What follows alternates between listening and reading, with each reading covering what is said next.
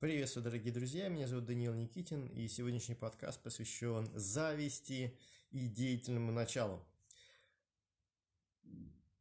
Меня очень вдохновила эта тема. В, буквально в субботу я понял, почему, короче, мне сложно да, в этой жизни. Во-первых, я услышал такую идею, что если мне не хватает денег, если я периодически испытываю нехватку денег, это значит, что я трачу больше, чем создаю. Именно создаю, а, а не там получаю или зарабатываю. Нет, именно создаю. Для меня это было прям, ух, как важно, и я тут же это начал внедрять, и буквально всю эту неделю посвятил тому, вот что, что конкретно я сегодня создал, что вчера создал, ну, то есть каждый день я себе задаю вопрос, что я создал. Если я чувствую, что создано достаточно, окей, фуф, а, глядишь, да, прорвемся.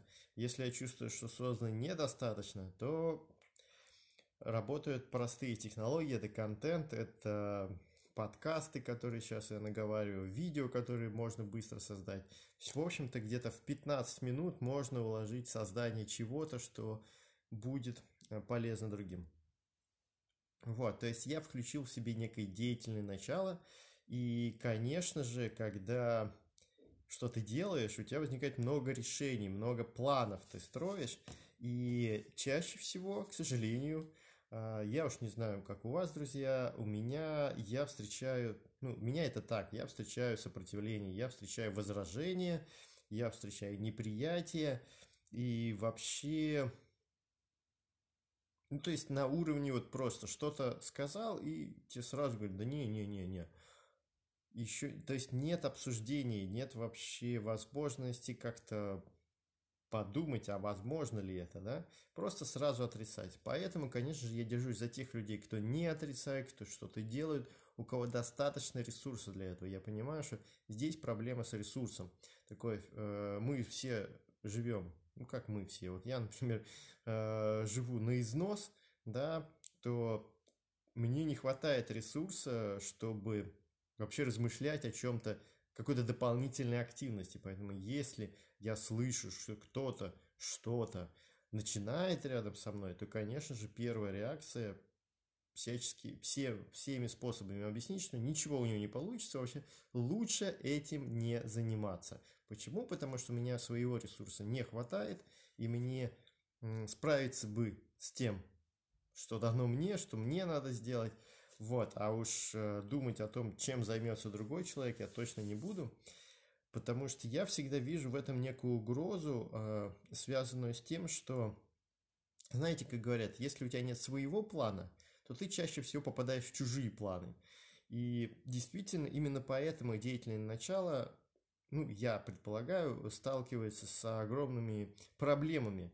Э, то есть деятельное начало смотреть как угроза, потому что, о, у него, значит, есть какой-то план, да, и мы все знаем, какой, конспир... какая богатая почва для конспирологии э, у нас с вами есть, и как мы сейчас все, ну, все ощущаем, что мы попали в какой-то чужой, обязательно, э, как сказать, злой, да, со злым умыслом план, и мы всячески обсуждаем, а мы уже начинаем ему сопротивляться, искать врагов, кто это все придумал и так далее. А, если откатиться немножко назад, увидеть до того момента, когда были, произошли эти изменения, был ли у кого-то план. Чаще всего плана, признаюсь, не было, потому что я, например, не живу без плана, да, я не очень представляю себе, что, как дальше будет. Вот, поэтому чаще всего, ну и скорее всего, когда нет вот своего личного плана, понимания, что, куда, к чему, то, конечно же, любая внешняя активность воспринимается как элементы чужого плана, и, конечно же, не хочется в них попасть. Почему? Опять же, потому что ресурса нет, потому что нет возможности включиться в, в что-то чужое, это с одной стороны. А с другой стороны, и это тот вопрос, которым я задался, возникает зависть. То есть у него мало того, что есть план, у него есть ресурсы на его реализацию. А его слушают люди, он все так придумал, что в итоге будет так, как он придумал. То есть огромнейшая зависть во мне просыпается, и я, во-первых, завидую чужим ресурсам, да, например, людям, на которых откликаются другие люди, у которых есть аудитория, которым не просто есть что сказать, а есть кому это сказать. Я очень завидую таким людям. Я вижу, как другие люди лучше меня живут в материальном плане, в каком-то духовном плане 100%, и возникает зависть. Да, а, я там почитал даже а, духовных отцов по поводу того, что такое зависть, как она, что это за грех, чем, с чем он связан. И ответ очень простой. Надо ну, смиряться, да, через благодарность. То есть надо благодарить вот этот материальный пласт, с которым ты столкнулся, тех людей, с которыми я столкнулся, вот эти все вещи надо благодарить. И в этот момент я понял, что... То есть я подумал, вот окей, а как, как, в какие моменты я испытываю благодарность? Я заметил, что очень часто это такое какое-то общение с высокой культурой, да, а, то есть когда я вижу человека, который прям, ну, я воспринимаю как некого небожителя, я очень благодарен судьбе, Богу, а, жизни, каким-то моментам, каким-то решениям, которые меня к нему привели. И я вот наполнил благодарностью. Господи, слава Богу, что вообще вот это есть теперь. И вот теперь начинаются интересные вещи. А представьте себе, что мы познакомились с неким, с некой реализацией чужой идеи, с некой, ну вот прям реально ее можно увидеть, пощупать, вот, вот она есть, вот она кем-то что-то создана. И тогда возникает зависть, да, вот он распорядился своим временем, своей жизнью, людьми, которые к нему обратились, деньгами, да, вот таким образом. И у него получилась вот такая красота. И может быть два выхода. А, первое. Я хочу сделать так же, как у него. То есть я хочу, то есть я хочу, чтобы у меня было то же самое. И, в общем-то, по-хорошему в этот момент все сломает, ломается, потому что когда-то у нас у всех были ресурсы, то есть у нас, например, запросы были поскромнее, да, то есть, ну, условно, да, назовем мы, живем мы в большой деревне, и действительно легко, вот там что-то не понравилось, переходишь на другой холмик, ставишь там свою избушку и делаешь там, не знаю, свой культурный центр, да, вот человек съездил куда-то, увидел, приехал, решил делиться, да, вот как создавался Пушкинский музей, да, там же все копии, ну, чаще всего, ну, он известен да, своими грандиозными копиями. То есть кто-то увидел, понял, что это красота, это важно, это нужно, и он привез это в Россию. Да, отвез туда, я так понимаю, художников, скульпторов, в общем, тех, кто сможет создать копию, и, привез, и создал копии э, у нас э, в России и превратил это все в музей. Так вот, То есть он увидел что-то хорошее, да, и привез, и вот, друзья мои, показываю вам. Во-первых, у него хватило ума брать деньги за, за этот показ, да, по-моему, всегда Пушкинский музей был по билетам, и с одной стороны у него, ну, с другой стороны у него были льготы для тех, кто и так оценит, да, то есть вот это важная вещь, то, что, слава богу, хватает ума не делать бесплатным то, что ты делаешь. Итак, первое, да, подсказка деятельному началу. Пожалуйста, бери деньги за то, что ты делаешь. Не делись бесплатно с теми, кто не ценит, и делись бесплатно или за меньшие деньги с теми, с теми кто и так ценит. А, итак, а второй разговор очень простой.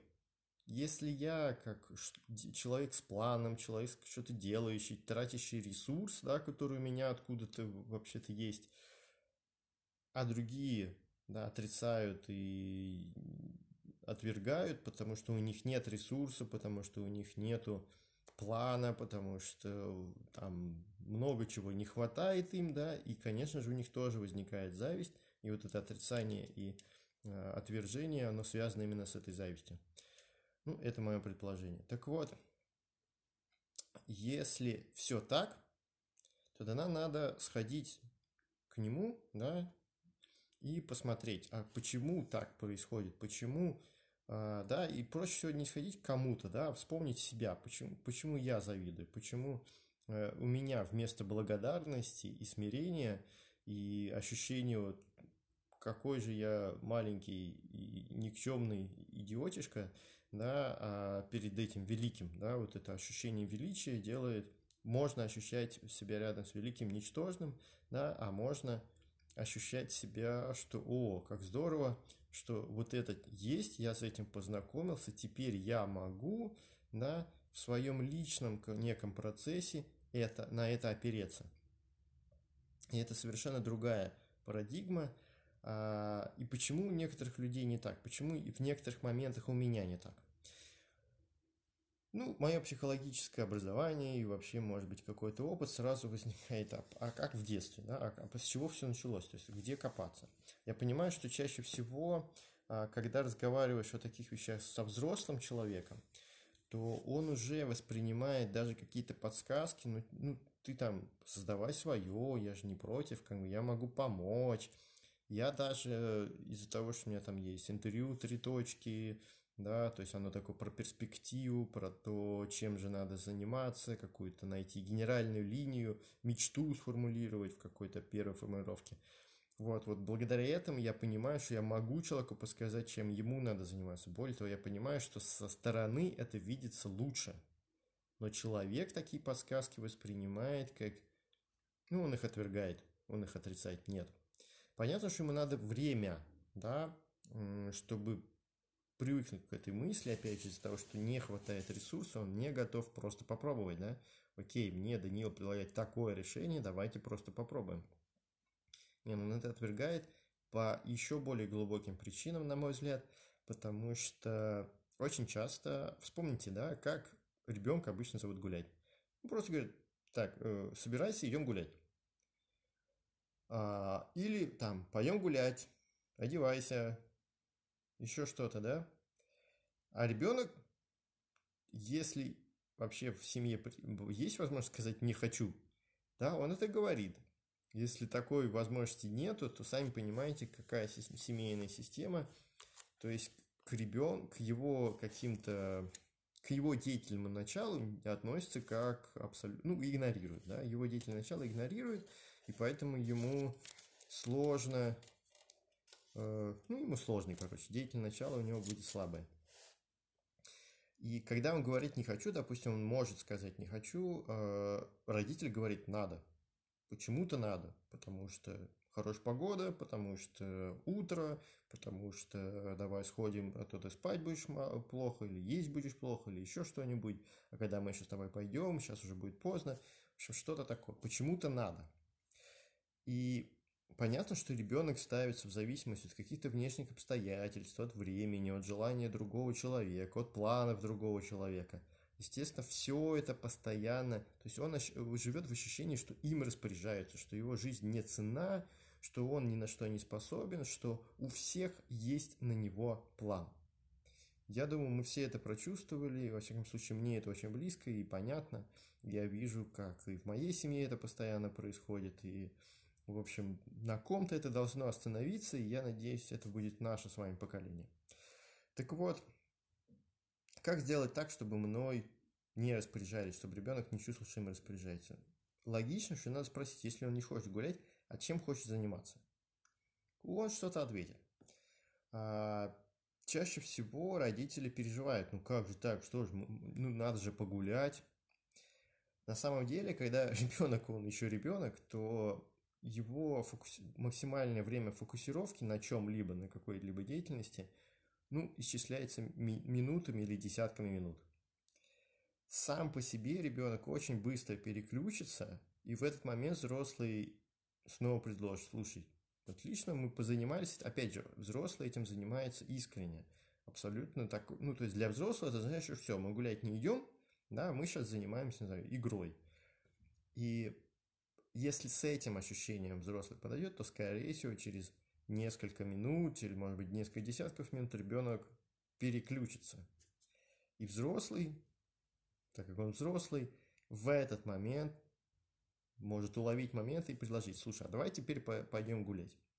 Скорее, скорее всего, ребенок согласится, потому что, ну, по многим причинам, не будем сейчас разбирать.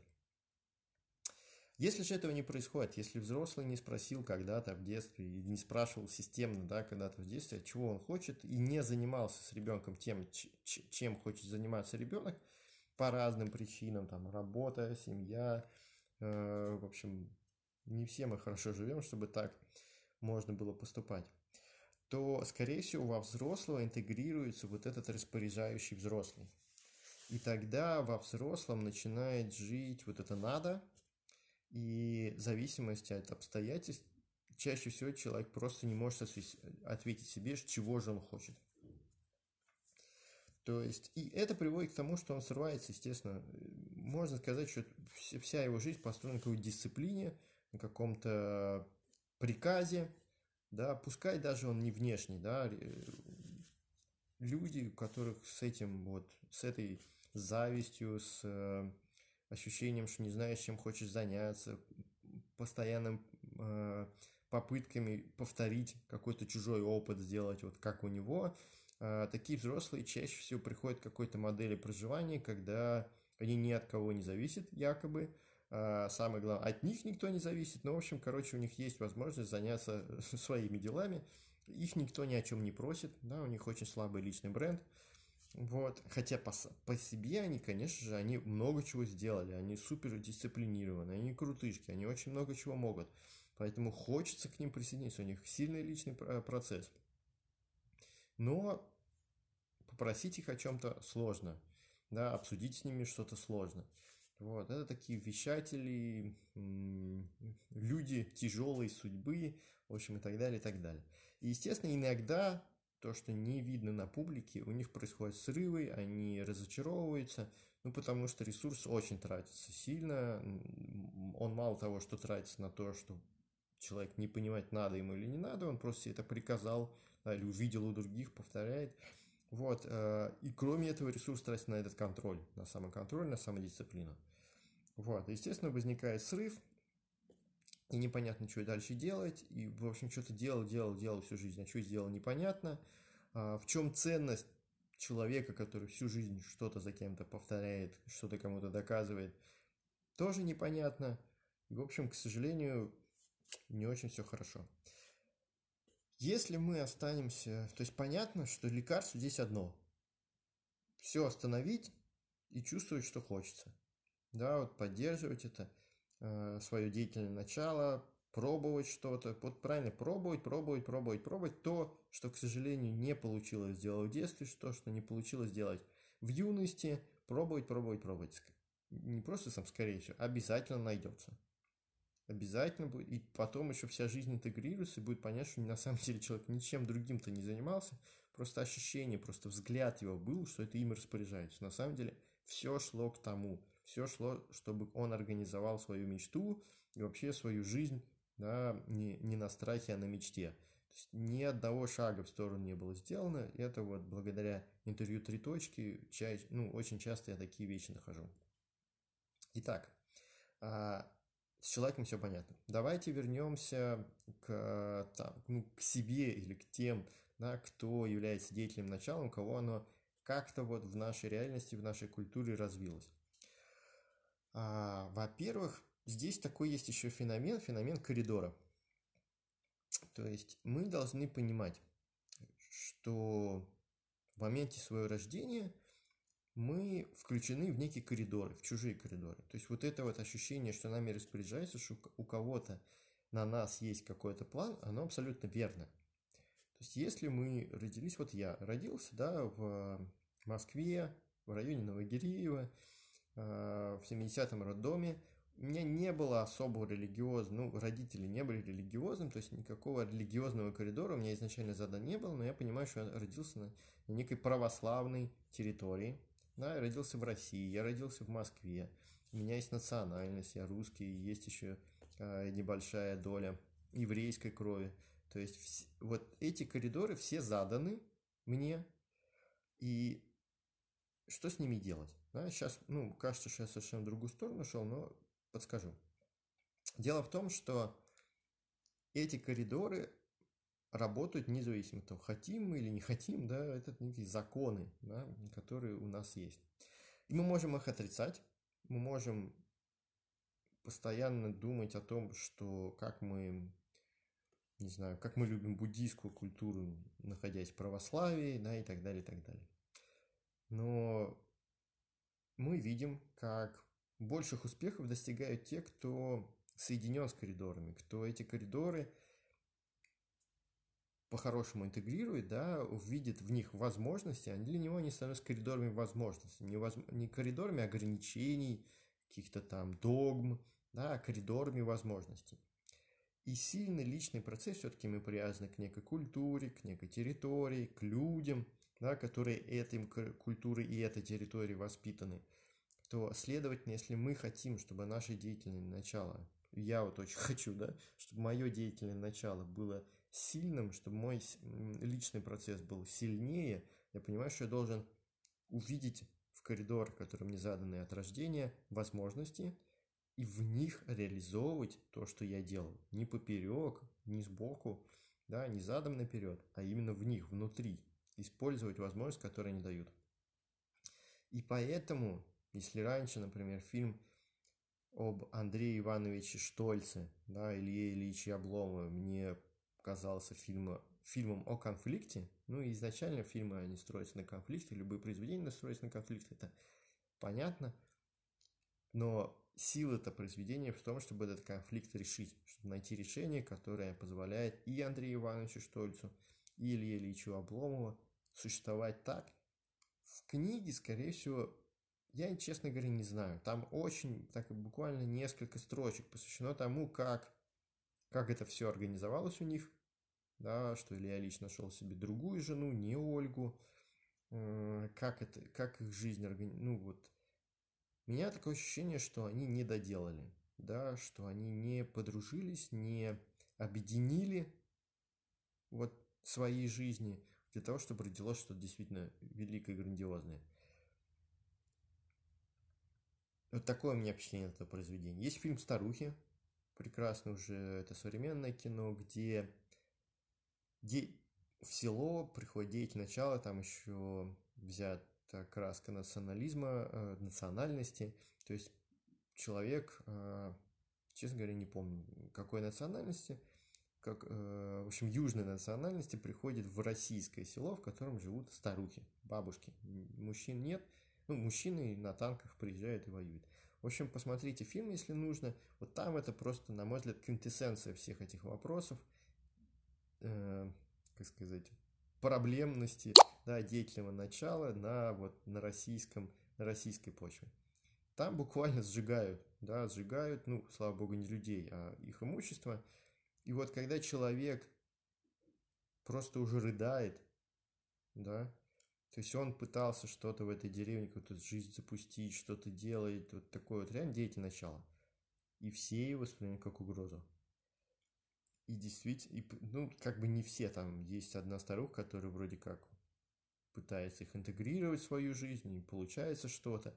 Много всяких там, есть что обсудить, да?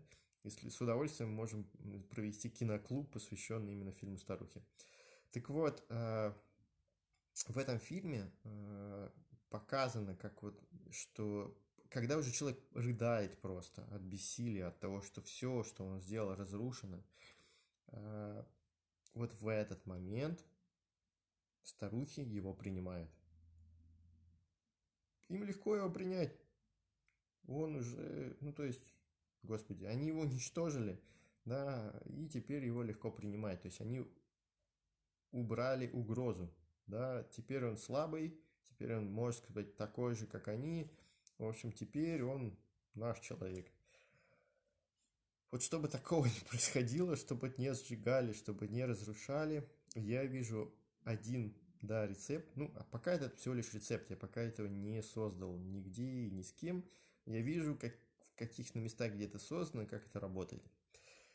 И рецепт очень простой. Нужно создавать самовоспроизводящуюся творческую среду. Вот так сложно. Самовоспроизводящаяся творческая среда. Это пространство, где... Это пространство, это время, где можно попробовать. Где можно творить и, и получать только поддержку, потому что все есть. Ресурс не ограничен. Это пространство, где дают обратную связь, поддерживающую, где, где аплодируют тому, что ты сделал, неважно, как ты это сделал. И слава богу, я вижу, что таких пространств не просто становится больше, они есть постоянно, они всегда есть. И все, что нам необходимо, это включить, включать себя в такие пространства, наслаждаться ими, благодарить их за то, что они есть, и пробовать их э, создавать самим. Главная идея в том, что они самовоспроизводящиеся. Дело в том, что если мы это пространство создаем ну, так немножко регламентированно, как то, куда мы приглашаем кого-то, да, то, скорее всего, это будет вот тот пример, который был в начале, когда мы создали некий культурный центр, мы съездили куда-то, мы открыли музей, и вот делимся прекрасно. И человек туда приходит и ворчит, что мы все сделали не так, не тем делимся, и вообще это копии, и почему э, здесь нет какого-то нашего зала, да, в котором представлена наша культура – в общем, что-нибудь такое. А, потому что за него все делали, все сделали, все решили. А вот в творческой среде нет, это абсолютное равноценное сотрудничество многих людей, где человек сам видит, как он себя проявляет и как у него что получается. И он сам получает обратную связь, он, он соединен с неким материальным пластом, то есть, он, то есть обратную связь он получает не от людей, не от оценки, а от, от того, что он сделал, да, как у него получилось. И он видит, что рядом с ним, с теми же исходными данными, с теми же инструментами, кто-то создает что-то лучше. Вот в этих условиях, скорее всего, происходит волшебство. И самое главное, что такое хочется повторять. То есть хочется такое организовывать. И самое главное, ты понимаешь, насколько это просто. Да? То есть не надо обладать какими-то грандиозными ресурсами, чтобы создать огромное здание, заполнить его копиями э, античной культуры, привести туда кучу, сделать это все в центре города, привести туда кучу толпу людей. Да, то есть я не отрицаю этого.